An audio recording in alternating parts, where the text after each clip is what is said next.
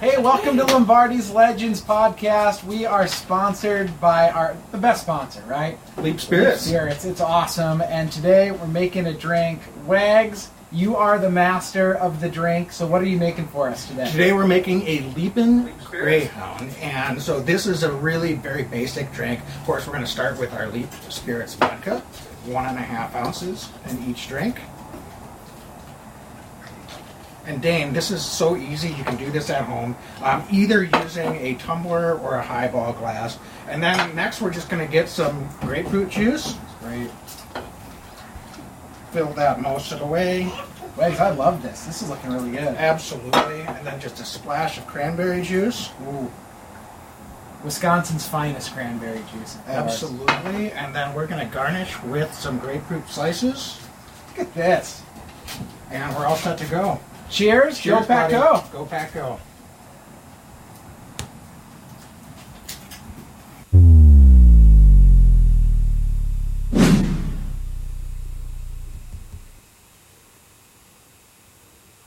Every year I know we gonna go hard. We been that team ever since Bart started.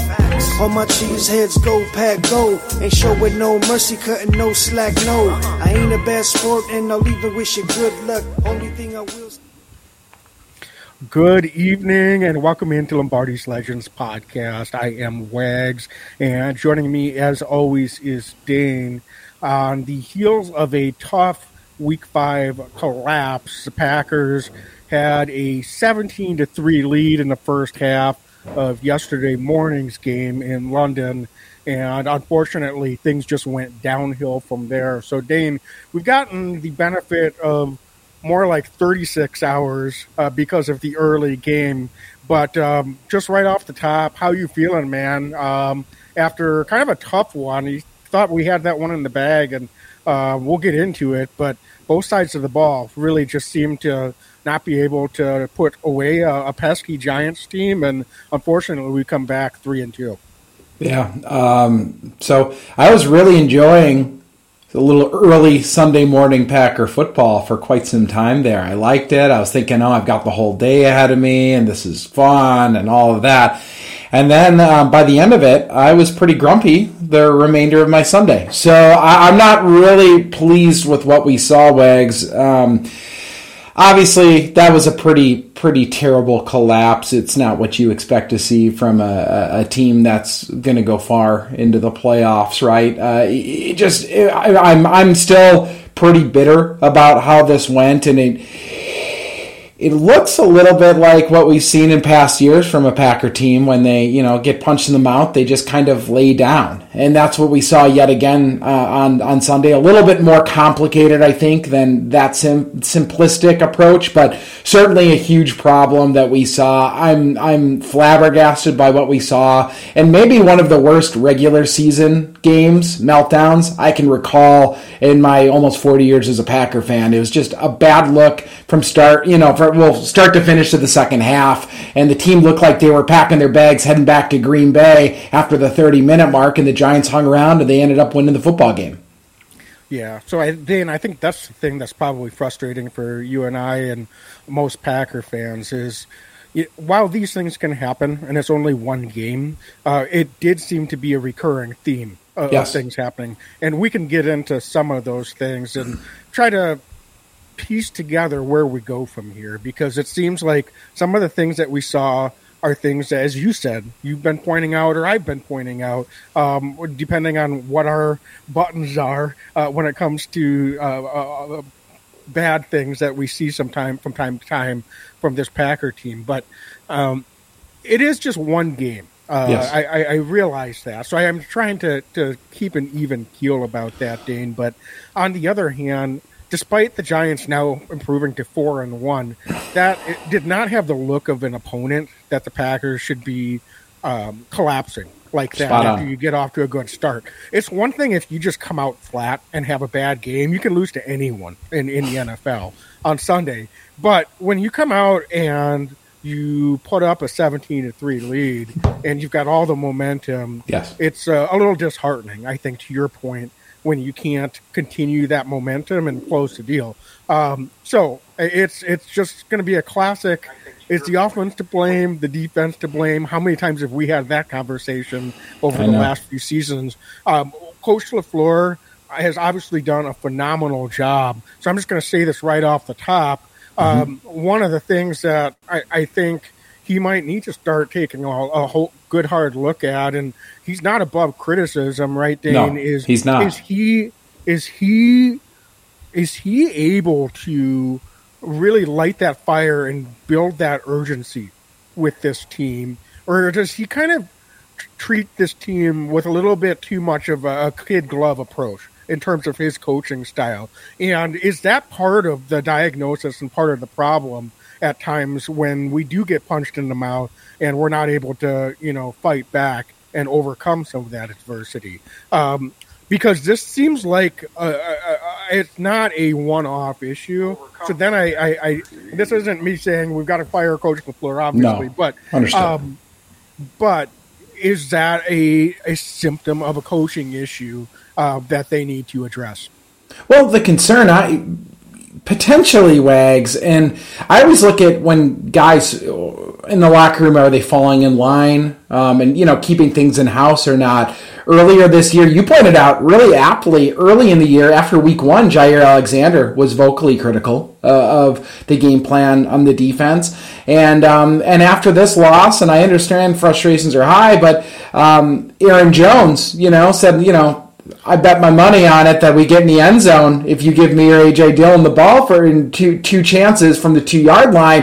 By the way, I agree with Aaron Jones wholeheartedly, but I don't love necessarily that it's out there, right? Um, because um, you know, now we're talking about it, and I wish we weren't talking about it, but I would have we would have said it on Monday night, it would have been great. But when Aaron Jones says it, it gives it that extra legs. Um, so, is there a bit more of a problem? Remains to be seen. But it does make me a little bit nervous. Well, Dean, and Aaron Jones, we're talking about a guy that's the yes sir, no sir, doesn't like the last guy Team on guy. the roster. Spot on. and I don't and I don't think he was trying to throw anybody under the bus. He was just calling it how he saw it. He was asked a question and he was honest, so I appreciate that.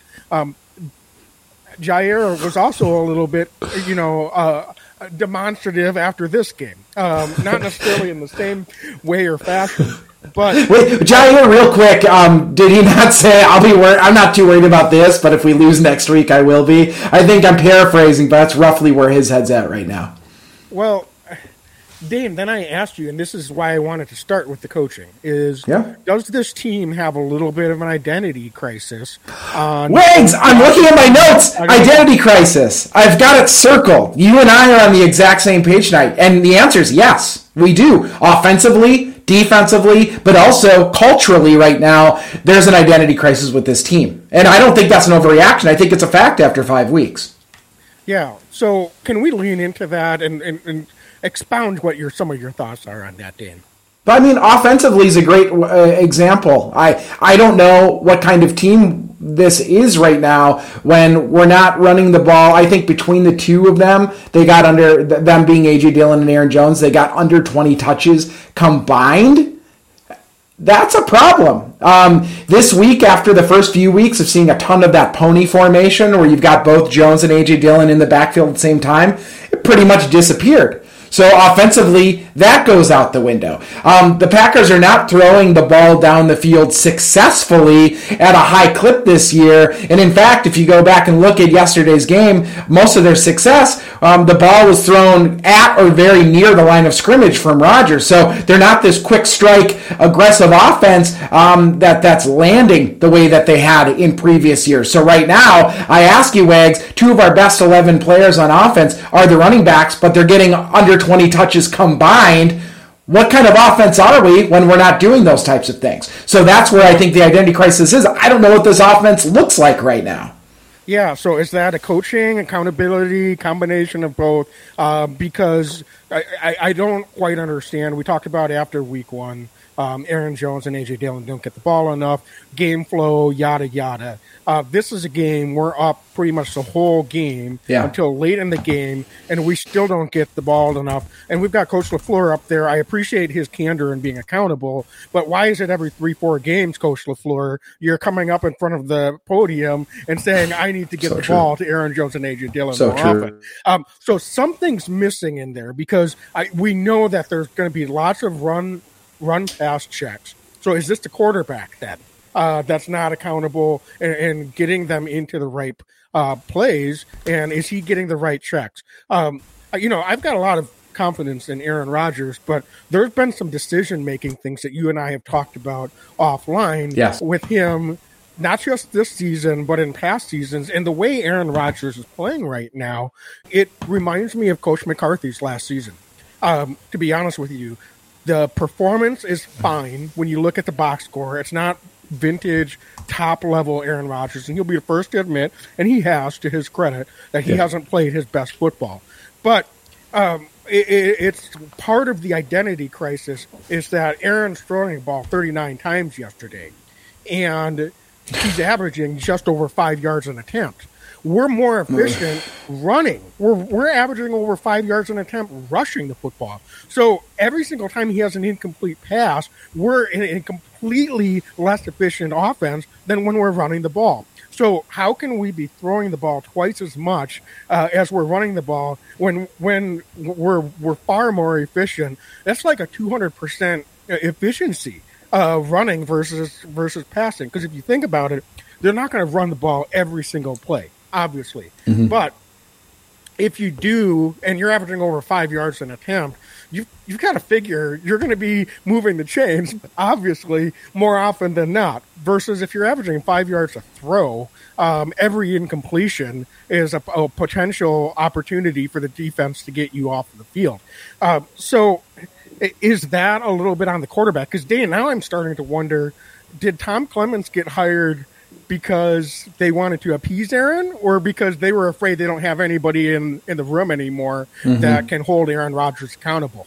And that is going to be, I think, a big question of this offense moving forward because this is not an offense that's built around Aaron Rodgers throwing the ball 40 times. And as great of a game as Randall Cobb had yesterday, I don't need to see Randall Cobb getting 13 targets every week. Um, it- that's that's not a recipe for success as we move forward. A recipe for success is Aaron Rodgers. You know, even when he sees some some pass looks that he likes, knowing that he's got to get the ball to AJ Dillon and Aaron Jones Yeah. because that's what this offense is now predicated around.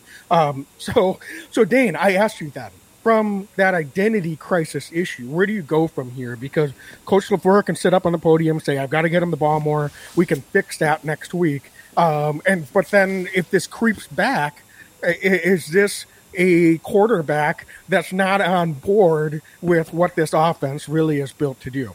Well, I mean, if that's the case, that's a massive concern, right? We're paying the guy fifty million dollars a year um, uh, to you know make the guys around him better and to make sure this offense runs smoothly. Um, that's the that's the I, we're not paying Aaron Rodgers fifty million a year in my eyes to throw five touchdowns a game. Wags that'd be great, but we're trying to win football games and run the offense. That's the deal. Um, that's the deal I see with this and try to win football games. So um, uh, it, to, it remains to be seen um, where they're at right now. But I don't think I'm being too critical of the guy because you know that's the deal. Uh, you, you cash the check. You want to be the face of the franchise, and he, he's been that for 18 years. But when times get rough, we're going to lean on that guy to be a leader in the locker room and to and to run the offense and to try to dig our way out and win some football games. We're a three and two football team right now okay? And and we can we can right this ship. We're we're not even a losing record right now right? So there's plenty of time to right the ship but it starts with the identity. It starts with getting everybody on the same page. And and really wags it does start with running the offense through maybe two of the more talented guys in Aaron Jones and AJ Dillon Aaron Jones yesterday when the ball in his hands um, you know he looked absolutely dynamic yet again and I take it as a slight to Aaron Jones that uh, on third and fourth down on the two yard line, they didn't give him one crack to try to get that ball in the end zone. I take it as a slight for Aaron Jones based on how good he's been playing football this year. They got to give him at least one chance to get that rock in the end zone. Yeah, and I mean, when I in real time, uh, the the look I saw on third down was that should have been checked to a run. It, it just uh, AJ Dillon was lined up. I, I, don't think there's any way that he doesn't get a first down at right. minimum, if not a touchdown on that play. Um, Aaron saw something he liked, and, and Aaron Jones said, "I'm not the quarterback. I didn't see what the quarterback saw." That was another thing that he quoted. Yeah. So, uh, you know, so that's they're not on the same page. Clearly, there's some frustration internally. Mm-hmm. And so when guys start voicing things to the media, um, then that is also on the coaching staff because they're not communicating effectively with the players and getting on the same page. It's one thing when you're frustrated after a loss, but when this keeps happening, um, then I, I, think that's symptomatic of a little bit of a concern I have. Now, can they get on the same page? Can they communicate? Can they fix those issues? Absolutely. Yeah, I mean they have, right? They've had so much success yeah. over the years. This team, basically, right? So that's a thing that I also don't get. It feels like this is a hodgepodge of guys, when the reality is it's a lot of the same dudes that have played together for a long time. And I don't quite understand why there's so much of a disconnect right now. Yeah. So, Dane, I think the other thing that I'm asking about from an urgency standpoint is what does it say when we're again doing a rotation with with your franchise left tackle a week after he played every snap um, and is practicing. Again, I, I, don't understand what's going on with the kid gloves with David Bakhtiari. And that's nothing against Yosh Nijman, who we continue to say we love Josh He should Nijman. be starting too. Should be starting right tackle. Yeah. And now Lincoln should be moved into guard, is what should be happening right now. That would be the best look up front, in my opinion, for this football team. Um, so there's no explanation given, and it, it, doesn't make sense to me why it just it's a little thing. But when you don't have that sense of urgency to treat every game with the utmost respect and importance, if David's out there, he should be playing every mm-hmm. snap. Period. And and that's that's that just doesn't make any sense to me at all. Um, in the second half, we we continue to run into this issue. Um, this is a going. I'm, I'm, kind of all over the place here, but burning timeouts um, mm-hmm. when the clock play clock's running down, and then you know taking a sack on the next play. uh, because we don't have an, an, outlet or we're not picking up or reading the blitz uh, at the line of scrimmage to take us out of field goal point range. Um, how many times has that happened? I just talked about that in our preview last week where we get down and our number one job is to let's stay in field goal range or get into field goal range when you got into the op- opponent side of the field and give Mason Crosby a chance to kick a field goal and put three points up on the board. Um, I, I, don't care if there's an incompletion on third down. You still got to give your kicker a chance. Taking a sack like that in that situation is inexcusable. Mm-hmm. Hey, burning a timeout is inexcusable. That would have been uh, a, a, big part of the end of the game management if they would have had all three timeouts. Uh, so uh, it's just that lack of understanding the moment situationally, understanding the moment uh, of the game. Um, you know that that I think is is just bubbling up to the surface because uh, these are the, the, same things we saw in the playoffs last year uh, against the 49ers and the year before and the year before. And uh, I, so I, I, don't know what the recurring theme is with that, uh, but um, I think there, there needs to be someone to step up and take a little bit more accountability uh, of everyone that's involved. Um, and it's not just one person. It's not just one coach, uh, Coach LaFleur. It's not just the defensive coaching staff. It's everyone mm-hmm. needs to step up and, and have accountability. Um, and that just doesn't seem to be happening at, at times where we backslide into these performances. Wags, we've got some really strong opinions in the chat tonight, so we got to give some love to some of these. John, what's up, John? Uh, saying that he noticed that Rodgers can't throw downfield. His accuracy off this season. It is off. Um, he missed a couple more, I thought, yesterday that looked really, um, you know, I thought that there might be an ability, or he's putting it a few yards into the sideline. And it just, it doesn't quite look like Rodgers is quite as crisp downfield either. And Wags, eh, correct me if I'm wrong, but it's not because he didn't have good protection. I thought protection overall, outside of taking a sack and a couple other things, but largely he had a chance to plant his feet and get the ball out. It just doesn't seem like he's quite clicking so far this year. Yeah, and I, it's hard because you, you, on the one hand you give Randall Cobb credit for having a great game, but he's not a d- deep threat downfield. guy. He's a slot, 32 year old slot receiver. We love Randall, why, but why, it's who why do we have why do we have Christian Watson getting one one target? I know he got hurt, but he had one target yesterday, and that was on you know the the end of around. That was technically a pass. Um, that's just it doesn't make any sense to me. That's not an effort to involve someone that can break a defense. Um, Romeo Doubs only got five targets. Where is he gone in terms of the last two weeks? That chemistry that we saw a few weeks ago out of necessity, it's like you know, it's like he's not getting looks out there, and and I don't think it's because he's not getting open. That's the thing. These are the two guys that this offense needs to be relying on. Um, you know, Randall Cobb can have a great game like that once in a while, but week to week, it's not going to work.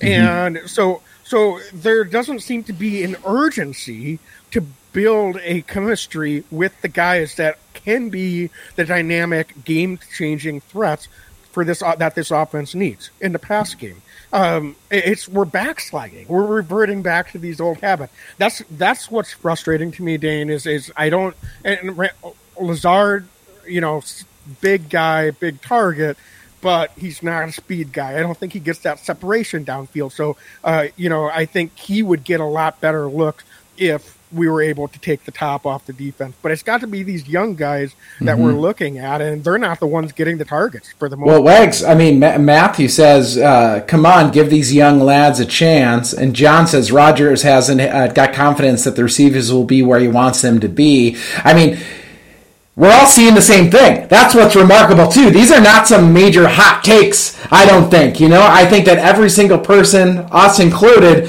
uh, is seeing a, a lot of the the same kind of fallbacks with Aaron right now, and we need to be able to lean in and trust these young guys, especially early. I'll tell you what, Wags, we lose a football game because a couple of the young guys make some mistakes, but are learning moments and they grow as the season progresses. I'm not going to be happy, but I can live with that. We're losing games because we we lock in on a couple guys that we trust, but we're not developing the young guys for the stretch run. Then that's a problem, right? So now we're not getting better, and we're losing football games, and I just hate to see it because I feel like we're squandering opportunity. Yeah, yeah, absolutely. So, Dane, um, just getting into the game, then you know, and just uh, thinking back to that second half because everything in the first half was fine. I, I, I wasn't crazy about giving up that late touchdown late in the second quarter, but you know these things happen. Um, responded, get a field goal right before the half, and take a ten point lead into the locker room.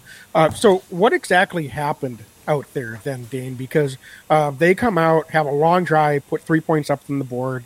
We respond with a pretty good drive. I know I just talked about we get into field goal range and then take the sack. Take the sack. Um, with, with the and the timeout. So walk me through. At that moment, I started to feel pretty uneasy before the sack even happened. They called timeout, and I, Dane, I literally leaned forward in my in my couch, and I said, "Okay, well, let's see what happens here with this third down play because um, now that puts uh, the, with the timeout, it really puts it under a microscope." Um, so when we got sacked uh, right there, that was really devastating uh, to me because I just felt like, okay, things are swinging here. This didn't seem like we made the right check, and and things uh, sure enough, um, swung pretty heavily back the Giants' way.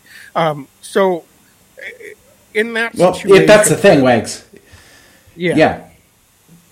I mean, that's the thing is they take the set, so they call the timeout, then they take the sack, and then they're out of field goal range. I, I, that's brutal. I mean, I've heard the justification over the years of you know we burn a timeout uh, because we think we can find something, you know, and it's an important play. I get that, but then to call the timeout, take the sack, and lose points, that was just you know that was three strikes all within one series right there and the packers never really seemed to bounce back from that to your point like that was that was kind of like a, a, a nail uh, through the Green Bay Packers in that moment. It's just it's something that just can't happen. The breakdown can't happen. I thought the ball was held on to a little bit too long as well, um, and it just it, everything that could have gone wrong outside of like a pick six or a fumble for a touchdown could have gone wrong in that moment. And that was just an absolutely massive swing for New York. And and the Giants could feel that, right? They got it they got energized off of that. And we saw them get a little bit more confidence and then they built and built and built.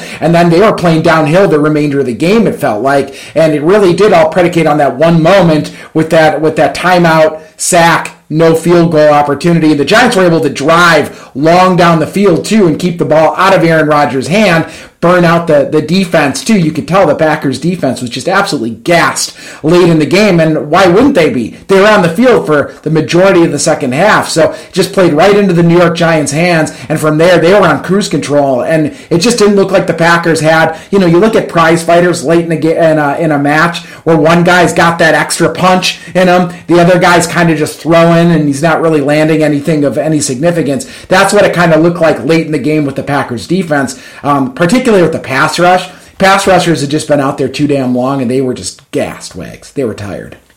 Yeah, absolutely. So I think we've covered pretty much everything, uh, mostly on the offensive side of the ball. So Dane, why don't should we take a quick break? Let's and, do it. Uh, then we'll come back and talk a little bit more about what happened defensively in the second half because uh, I think there are some disappointing things that we want to uh, get to in our therapy here this evening uh, with that as well. Um, but uh, first, let's talk about DraftKings Sportsbook. Uh, DraftKings is a official sports betting partner of the NFL, and of course, with NFL action full swing, uh, we're talking touchdowns, big plays, and even bigger wins. New customers can bet just five dollars on any NFL team to win, get two hundred dollars in free bets if they do. Wags, check this out. In addition to the usual bets, Everyone can boost their winnings with DraftKings stepped up same game parlays. Um, it's a lot more fun when the Packers are winning for me. But listen, even when the Packers lose, Wags, um, you can still be a winner uh, by doing these DraftKings stepped up same game parlays. So to make things even sweeter, you can throw down on stepped up same game parlays once per game day all season long. Yep. So download the DraftKings Sportsbook app now and use promo code TPPN to get $200 in free bets if your team wins. When you place a $5 bet on any football game, that's code TPPN. Only at DraftKings Sportsbook, an official sports betting partner of the NFL. Minimum age and eligibility restrictions apply. See show notes for details. So, Dane, yeah. then I guess talking about the defense, um, is is it fair to say that while I still think the talent's there, we might need to recalibrate our expectations right now for what this defense is yeah. because they don't really look like and through five games. Uh, the evidence says they've had some great moments. Um, you know, statistically, they don't give up a lot of yards. They're great on third down uh, for the most part. Um, not as much yesterday, but for the most part, they've been great on third down. But they just don't have the look and feel to me of a top five, top ten defense, and I, so I don't know exactly why that is um, or what seems to be wrong. Because Dane, it seems like there's just too much talent individually on the mm-hmm. defensive mm-hmm. side of the ball for us to continue to have these issues with being able to stop the opposition, um, whether it's through the run or the pass. And yeah. quite honestly, the offenses that we've faced for most of this season have not really been all that good talent wise. So um, this these are teams that this defense, if it's they're really as good as we thought they were going to be, um, they should be dominating, and they just frankly haven't been doing that. So talk me through that, and just kind of yesterday, what what was the uh, thing that was standing out most for you? Well, you know, first things first, I, I thought, despite the fact the Packers only had one sack yesterday, on the books. The, two were negated by penalties in the defensive backfield. Uh, one for Jarran Reed, the other one for Rashan Gary. I thought the Packers' pass rush, all things considered, um, wasn't really as much of the issue. Um, I think that a lot of it kind of falls frankly on the shoulders of the defensive backs uh, for for the Packers. I thought, um, and to his credit, Rasul Douglas after the game said, you know, this one's on me. Um, he had three big time penalties for, for, for that. But I, across the board, I didn't think Jaire was quite as sharp as we would hope he would normally be. He flew around like a missile, right? And he had some nice, really nice impact plays. But also, um, as a whole, the Packers defense, unless I'm looking at the wrong stat, and I don't think I am, I don't think they had a pass breakup the entire game. So the Giants were able to work underneath, and at the times they didn't work underneath, they found wide receivers pretty wide open uh, throughout the game. I thought Eric Stokes got picked on at times. I thought the Darnell Savage played particularly poorly. I'm just going to say it. Uh, had that extremely bad missed tackle um, with with. Um, um, with the running back there for New York that you know he just wasn't able to bring down. But also, I thought in the pass game at times was having challenges as well. And and Wags, um, I'll tell you what, I actually was reading a stat on Twitter that I thought was really fascinating, and I want to make sure that I give them credit for it. But um, this year, this Packers defense um, and, and credit to Mike Renner at Pro Football Focus. The Packers have given up the second fewest passing yards in the NFL, NFL through five weeks, but they've also allowed the most yards of any defense on crossing routes by far. They've given up 327 yards out of their 885 passing yards on crossing routes. So what does that tell you? I think this Packers defense, the, the corners, the DBs have the talent, but a lot of times we're playing the soft zone coverage and either there's a miscommunication or the Packer DBs are playing too soft and we see them in this zone coverage playing pretty far back. This is a very conservative defense we've seen from Coach Pettine through five games. Excuse me, I call him Coach Pettine. Coach Barry. I, that might that that was that looks a lot like Coach Pettine. That might say it all. That might say it all right there. We're saying this very conservative defense when we've got the dogs to play man to man, and I think be more attacking. And Coach Barry's defense looks like Coach Pettine's. Um, so if we're getting gutted by the crossing routes with this amount of athletes on it, I don't think it's the defensive individual defensive players as much as it's scheme. We need to shake things up immediately. Well, Dean, doesn't it look like? Uh we're rolling out basically the same game plan every week. Every week on the defensive side of the ball. I mean, it's like you know we're playing different players, different offenses, and it's like we're doing the same. We're lining up and doing the same thing. Every it's week. so vanilla. It's and I don't understand. Like we've got Daniel Jones. Uh, on a gimp leg, supposedly, he actually looked pretty. good. He looked pretty good. Um, yeah, you know, to be honest, but uh, Daniel Jones, 63% career completion percentage, and yesterday he completed almost 80% of his passes. Uh, so that tells a, a, a, lot. And he's a guy that, over the course of his career, has thrown a lot of uh, interceptions, fumbles, does not t- tend to respond well under pressure. And it's it's all well and good if you want to try to put pressure on with your base guys. And and if you can get home, I know that that is going to make a big difference over the course of a four quarter game. But there's mm-hmm. got to be some times where you dial up some different look for a guy like Daniel Jones who's proven that he's not capable of being able to respond well yes. when you do that to him. And it, it twice in the third quarter, I got really, really frustrated, Dane, when um, the Giants are driving down the field. We got them into two third and long situation um, on the Packers side of the field, and they rush three and four guys. We've yes. got that many guys back in coverage, and uh, you said it. Uh, Daniel Jones is able to sit back there fire find an open receiver how a how are they getting that open when you're dropping you know seven eight guys back into coverage? Uh, underneath in a third and long situation is befuddling uh, but then b why are you giving daniel jones all day to throw in a third and long situation? You got to dial up a little bit of pressure there give him some different looks, rotate some guys around and it, it just seems for whatever reason coach Barry just doesn't do it. Um, right. and, and that's that's where I'm losing confidence in the coaching staff a little bit. Is um, you know we faced a Bears team that can't throw the football and they ran all over us. Why mm-hmm. were we allowing them to to be able to dictate term? Um, yes. We faced a, a, Patriots team that was missing its top two quarterbacks, and third string quarterback went out there. And I know he looked good yesterday, but I'm just saying, third string He's still third string quarterback. There, yeah, and is able to move the, the up, football up and down the field on us. And then yesterday, we've got a one dimensional Giants team missing their top four wide receiver and a gimpy quarterback that doesn't respond well to pressure, and we're letting him dictate what we're doing out there. This is what's what's puzzling is we've got the, the horses to be able to dictate terms against these undermanned and flawed yes. offenses, and yet we're sitting back responding to them and what they're doing. And it's just we should be the aggressor uh, with the talent that we have on the defensive side of the ball, forcing the issue. And, and, it seems like it's been the other way around throughout the season. I shudder to think if we don't make some adjustments when we start facing some actually good offenses in the second half of this schedule like the Buffalo Bills in three weeks. I mean, it's frightening, right? It's absolutely frightening right now to think about what they can do against this Packers defense, and I, I don't think that's a that's a, uh, an statement at all.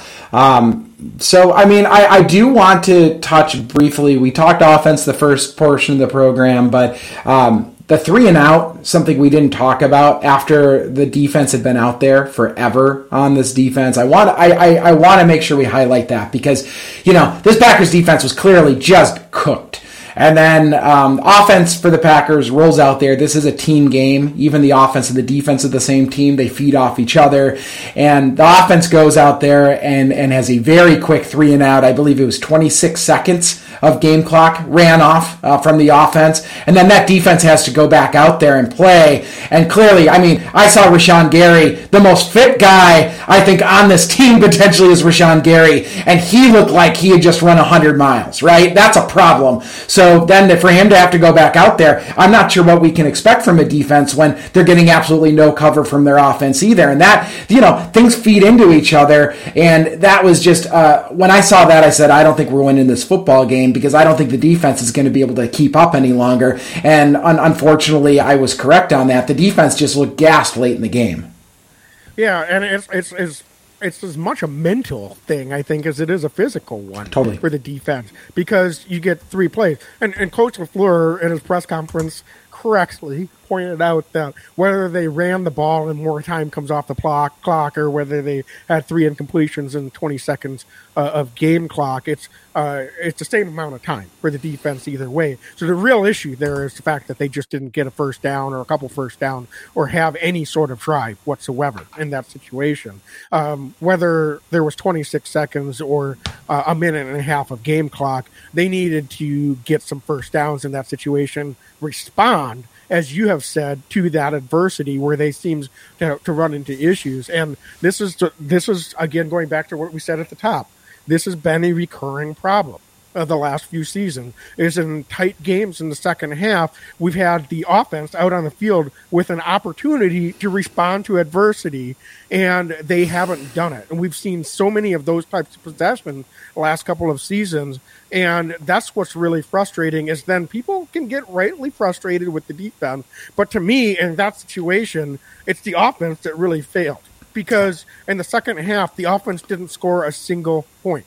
And uh, honestly, they should be able to go out there and put up 10 points and a half against the mm-hmm. Giants in, in, in any situation. I think at worst, 10 points is not asking too much. If they do that, they win the game yesterday. So the defense had its own issues, but absolutely, Dane, I think that's that's a, a real problem. Is um, if we're not able to get in sync and be ready for a key possession at that moment of the game, right. uh, then you know it, it, we're going to continue to run into issues like that.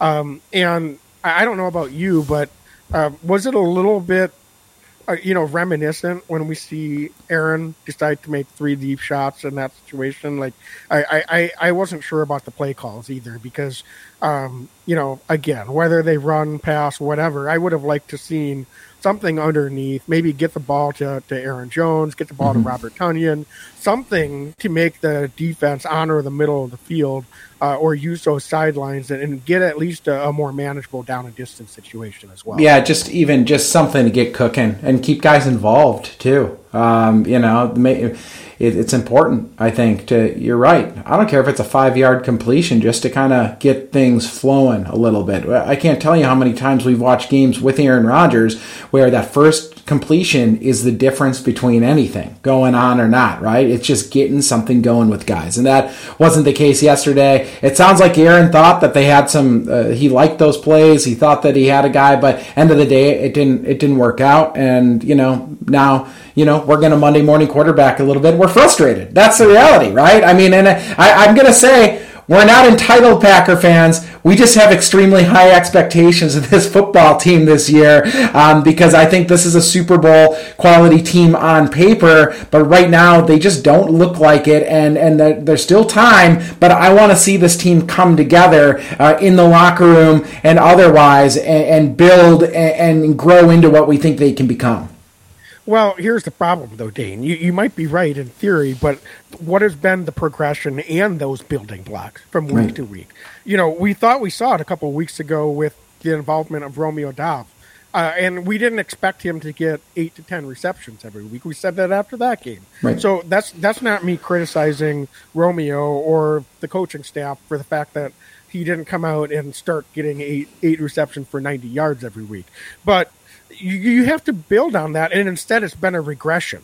And you know, the first week we went and we came out and we said, okay, we learned we're not going to give AJ Dillon and Aaron Jones less than twenty touches combined again. And here we are, four weeks later, yeah. they combined for less than 20 touches. So it's just that's I think what's frustrating to yes. me more than anything. Uh, I don't expect the Packers, even though we predict them to win every week, Dane. I know they're not going to win every game in the regular right. season. I, I, get that, um, and and sometimes you're even going to lose teams you shouldn't.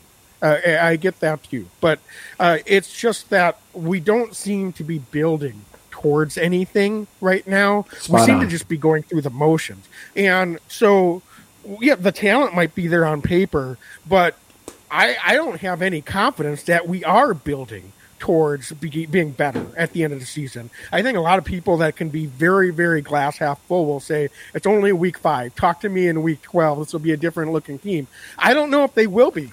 I, I have mm-hmm. to be honest with you. The way that they're progressing right now is not developing the guys that they're going to need to develop and to contribute to have the look of a potential contender in week 12. Um, yeah. So maybe they will. Maybe they'll turn things around and start that process. But to me, I have just not seen anything that tells me that we're we're building something defensively, an identity that we can rally around. I don't see a identity that we're building offensively that we're we're you know building week to week to week. Um, it seems like we're just all over the place, and that we are a cart without a horse. And I don't know what the plan is as we as we move forward. Um, so I think that's part of the frustration that uh, I think we're sensing is we're just spinning through the motions. Um, so Dane, with that said, I'm going to stop ranting and I'm just going to ask you this. Um, you know, if if if if there's anything to build on yesterday, I, I think is is the fact that we got the tight ends more in, yeah. in the pass game. Uh, I just want to try to identify something optimistically here because uh, you had been asking about Josiah Deguara. So we see Marcedes Lewis gets a touchdown. Um, we see Josiah Deguara come up with a couple of nice catches in the second yes. quarter. I was really and, pleased to see that. You know, those were the types of plays that were the exact types of things that were within the rhythm of the offense and were really, you know, can can spur a drive. So is perhaps just to give me a little bit of air. Um, mm-hmm. is, is, that something that you could say? Well, it, well, Wags, I, I, think that is actually something that they can build on if they can get back to getting the the right amount of touches for uh, for Dillon and Jones and get these tight ends more involved in the pass game. Maybe that can start to be the offensive identity that we're looking for. Yeah, I think that's that's definitely a fair uh, optimistic approach. And I'll also say, and, and uh, this is going to sound like a dig, it's not. Romeo Doubs is wide open on that fourth down play he was slanting across the field there, and he, I think he walks in the end zone if Aaron delivers the ball to him instead of going to the sideline.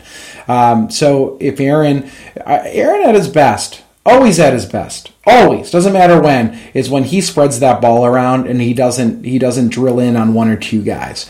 Um, if when he's seeing the field uh, a little bit more. Um, his approach is just it's different. And we've seen him do it as recently as last season when when Davante Adams was out.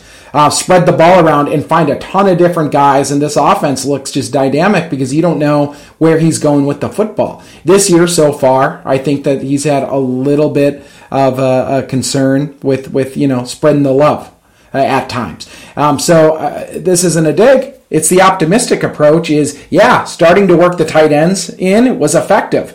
uh, getting a little bit more balance from the running game will make this offense that much better. And if Aaron then, you know, feels a little bit more confident and comfortable as the season progresses, finding some of these other guys and letting guys maybe go and try to make a play, then I think this offense has the ability. And I think that Aaron Rodgers absolutely has the ability to make those throws. So we have the talent there. It's just, you know, can, can we play within that a little bit more? And that's the big question mark I think we have after five weeks.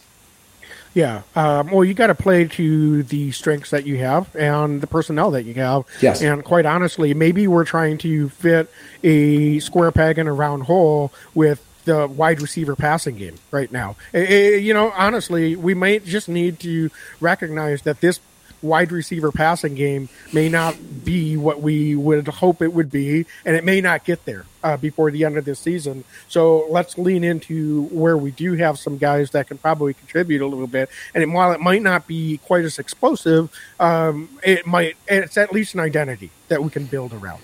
Thanks. Um, so I don't care if it's a tight end or a wide receiver running back that has a 14 yard reception. it's a 14 yard reception at the end of the day completely agree. So then on the defensive side of the ball, Dan, you mentioned that you're a little disappointed in the defensive backs. Um, so where where do they go from here? Because it, they just seem to be out of sync all season, mm-hmm. and so communication again, too. Yeah. So is it communication? They don't seem to be lined up pre-snap uh, and ready to go at times. Um, we saw that a little bit again yesterday.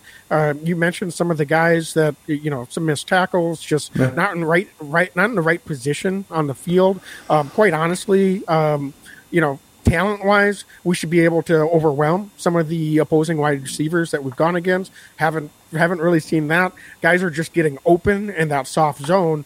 So, Dane, what what is it? I, I, do they need to get into more uh, man looks? Do they need to mix up some of their coverages some more and do something to allow these guys to play more aggressively? Because maybe that's a personnel thing too. That these guys would just more naturally play well in a different coverage or a different, um, you know, uh, look than what uh, they're calling out there. Wags, Wags. So, I do, again, I don't mean this as a, a negative. I just wonder, with such a conservative defense being called, especially with our safety play, uh, two guys that have shown that they can fly around the field, right? Um, uh, are they bored? I, I, hate to say it. Are they a little bored pre-snap because uh, you know they, they're they're not having the responsibility perhaps or being bought into the defense enough to be moving around and doing some of the other things that I think that they uh, have the potential to do. I think that that's a positive for Amos and Savage. I think that they are aggressive guys that want to get after the quarterback. I think they're guys that want to get close to the line of scrimmage at times and show different looks and play man and have that responsibility to say, hey, you know, Jaire's streaking streaking down and blitzing. I've got to have my guy. And right now, a lot of times defensively they're asking them to kind of just play back and not necessarily do the things that I think that they're used to doing. So perhaps um, having them do a little bit more gets a little bit more buy-in. Uh, and I'm not saying they're not bought in. I'm just saying, you know, at a certain point, if your responsibilities are stale week to week and you're playing the zone coverage every week, it's it's just I don't know. How do you find a fire to continue to go forward doing that? And I put that on the coaches' uh, backs. I do not put that on the DBs. Yeah, I think that's a really interesting point, Dean. And, you know, in a way, it's almost like they're playing nine against 11. Um, because we've got two guys in the back that we're not asking them to do anything, and the other nine guys are talented enough that we figure they'll be able to make the play. Uh, and sometimes it doesn't work out that way, does it? So, um, but yeah, we can, we need to do something to unleash a couple of these guys. We we've got way too much talent in the secondary for them to be just sitting back passively and uh, letting uh, letting these uh, offenses have time to pick us apart in, in, zone defenses. Like there's time and place for zone. When it's third and twelve, yeah, let's keep the guys in front of us, and majority of the time you should be able to um, stop them from getting a first down. Uh, I, I, get that. It's not like we need to throw the baby out with the bathwater in, in, terms of the scheme and the coverage that they're trying to run.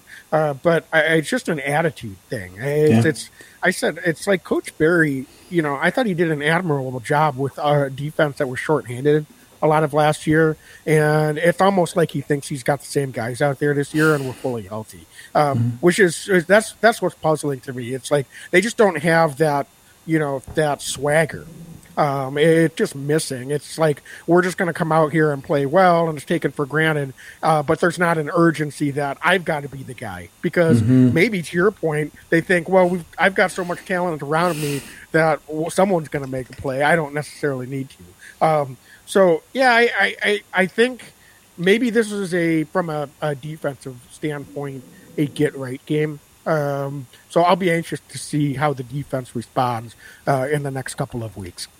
Wags, can we give some love? You mentioned the tight ends on offense. TJ Slaton played phenomenal football. Uh, Packers only uh, suited up four defensive linemen yesterday. TJ Slaton being one of them. Our dude, we love this guy. And I thought he was impactful against the run game a number of times, driving blockers uh, into the backfield to, to stop Barkley. Had a couple tackles on Barkley as well. Um, just disruptive there. So as we're looking for reasons for optimism, I wanted to point him out because he played great football, and you got to think his snap counts go up after that week. Just played really good ball. Yeah, um, he was getting pushed, and uh, you know he was. You could see him, and that's the thing. When when you can see the defensive lineman and the impact that he's having, and it wasn't because he was putting himself uh, gambling and putting himself out of Right. position, and uh, you know put it getting um, you know guys uh, uh, in a situation where they were getting uh, blocked downfield. He he was pushing his guys, uh, so I completely agree with you, and. Um, so that's that is one positive development I think on the defensive side of the ball. Um, Dane, uh, you know, uh, one thing I'll also say is that we had a couple of sacks, and I, I know you mentioned this earlier Ugh, I that were negated by penalties. So how differently would have the, a couple of those drives been ha- had those penalties not happened by Rasul Douglas? Because uh, those sacks put him in the you know difficult down and distance situation. Maybe the, the Giants are punting rather than going down the field and putting points on the board. So, um, so those that's something that I will say, even though you can't take it away, um, there are a, a lot of times the way that that game plays out. Um, the Giants might have ended up uh, not scoring 27 points like they were able to as well. Yeah, no, you're right. Um, I thought Patrick O'Donnell had another great game as punting too, for what it's worth. I mean, he's he's looked really good yet again, and I, I I wish we didn't have to see him so much in the second half. But when he went out there, I thought he performed admirably. So that's another one, and I thought that Shemar Jean-Charles as well on kick coverage. He looked he looked legit. So every week we're seeing a different guy on kick coverage. It seems like show, and that's really exciting to see.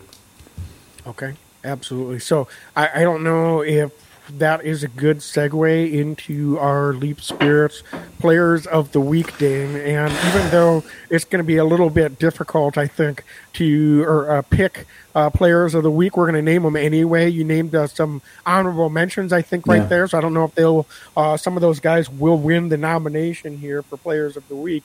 But um, of course, uh, this segment is brought to you by Leap Spirits. And uh, if you can see our screen, you'll see that Leap Spirits has a commemorative Hall of Fame edition bottle um, that is commemorating LeRoy Butler, co founder of Leap Spirits. So go, go to leapspirits.com to excuse me, find Leap Spirits in retail stores or restaurants near you. Um, so, Wags, take uh, a sip of that Leap Spirits and clear your throat, okay? I was just going to uh, key you up so that I can mute myself. And uh, but can you start us off on the offensive side of the ball? Um, who would be where you're looking at as for potential nominations for Leap Spirits Player of the Week on the offensive side? I mean, I'd love to go with the running backs. I just don't know if they got the looks. I'm going to go with Robert Tonyan. Um, I thought that Robert Tonyan played well as a blocker. Uh, also continued to um, show as a receiver at times uh, when the offense was rolling. It's good to see Robert continue to work his way back in to this offense. Also um, got that big holding or defensive pass interference call down the field early in the game uh, against him. So, I mean, he made an impact on this offense throughout the game, not just in the box score, but also with that pass interference call on the defender draped on him. So, I'm going to go with uh, Robert Tonyan's going to be my nominee on offense.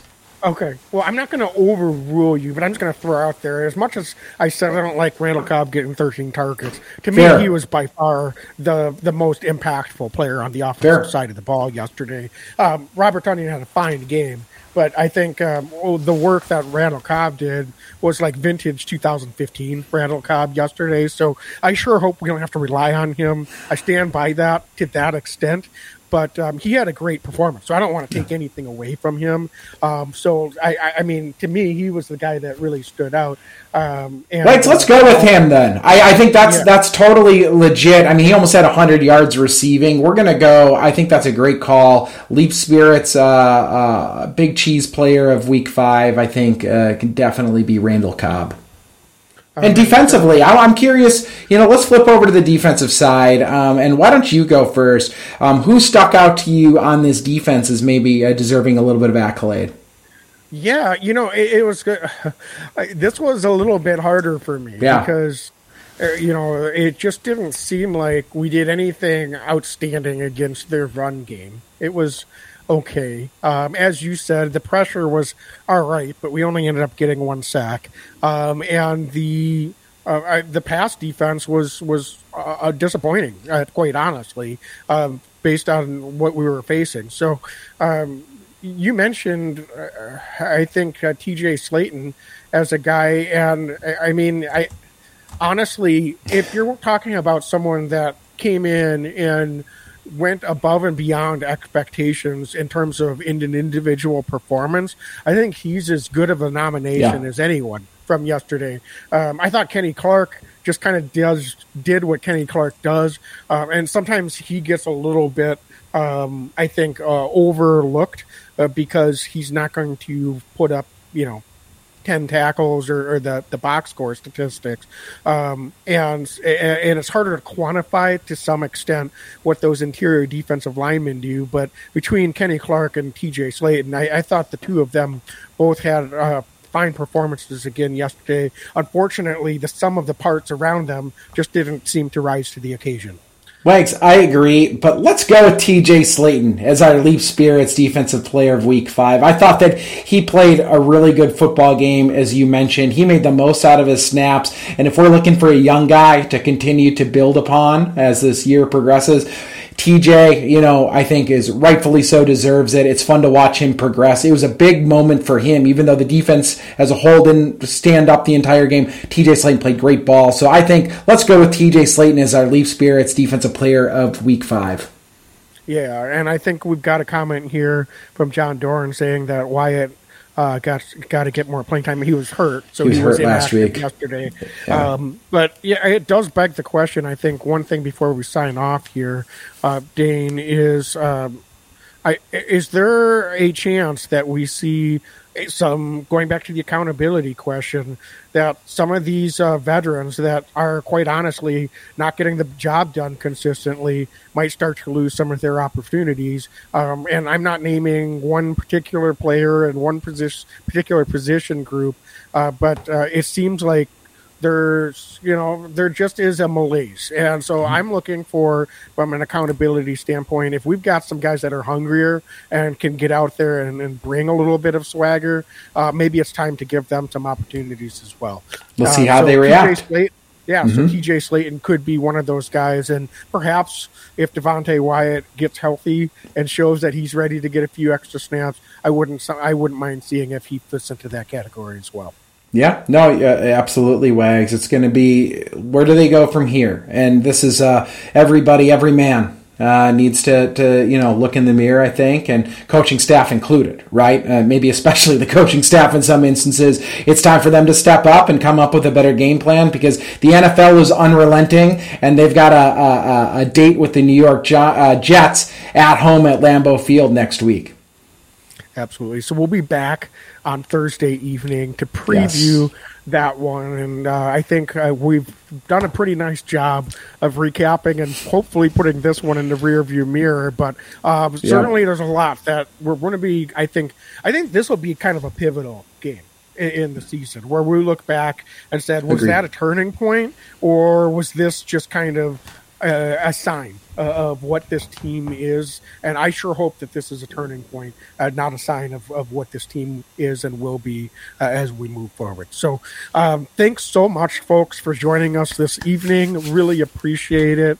Um, and as always, be legendary and go pack. Go, go. pack, go. Every year I know we gonna go hard. We been that team ever since Bart started. All my cheese heads go pack go. Ain't showing no mercy, cutting no slack, no. I ain't a bad sport and I'll even wish you good luck. Only thing I will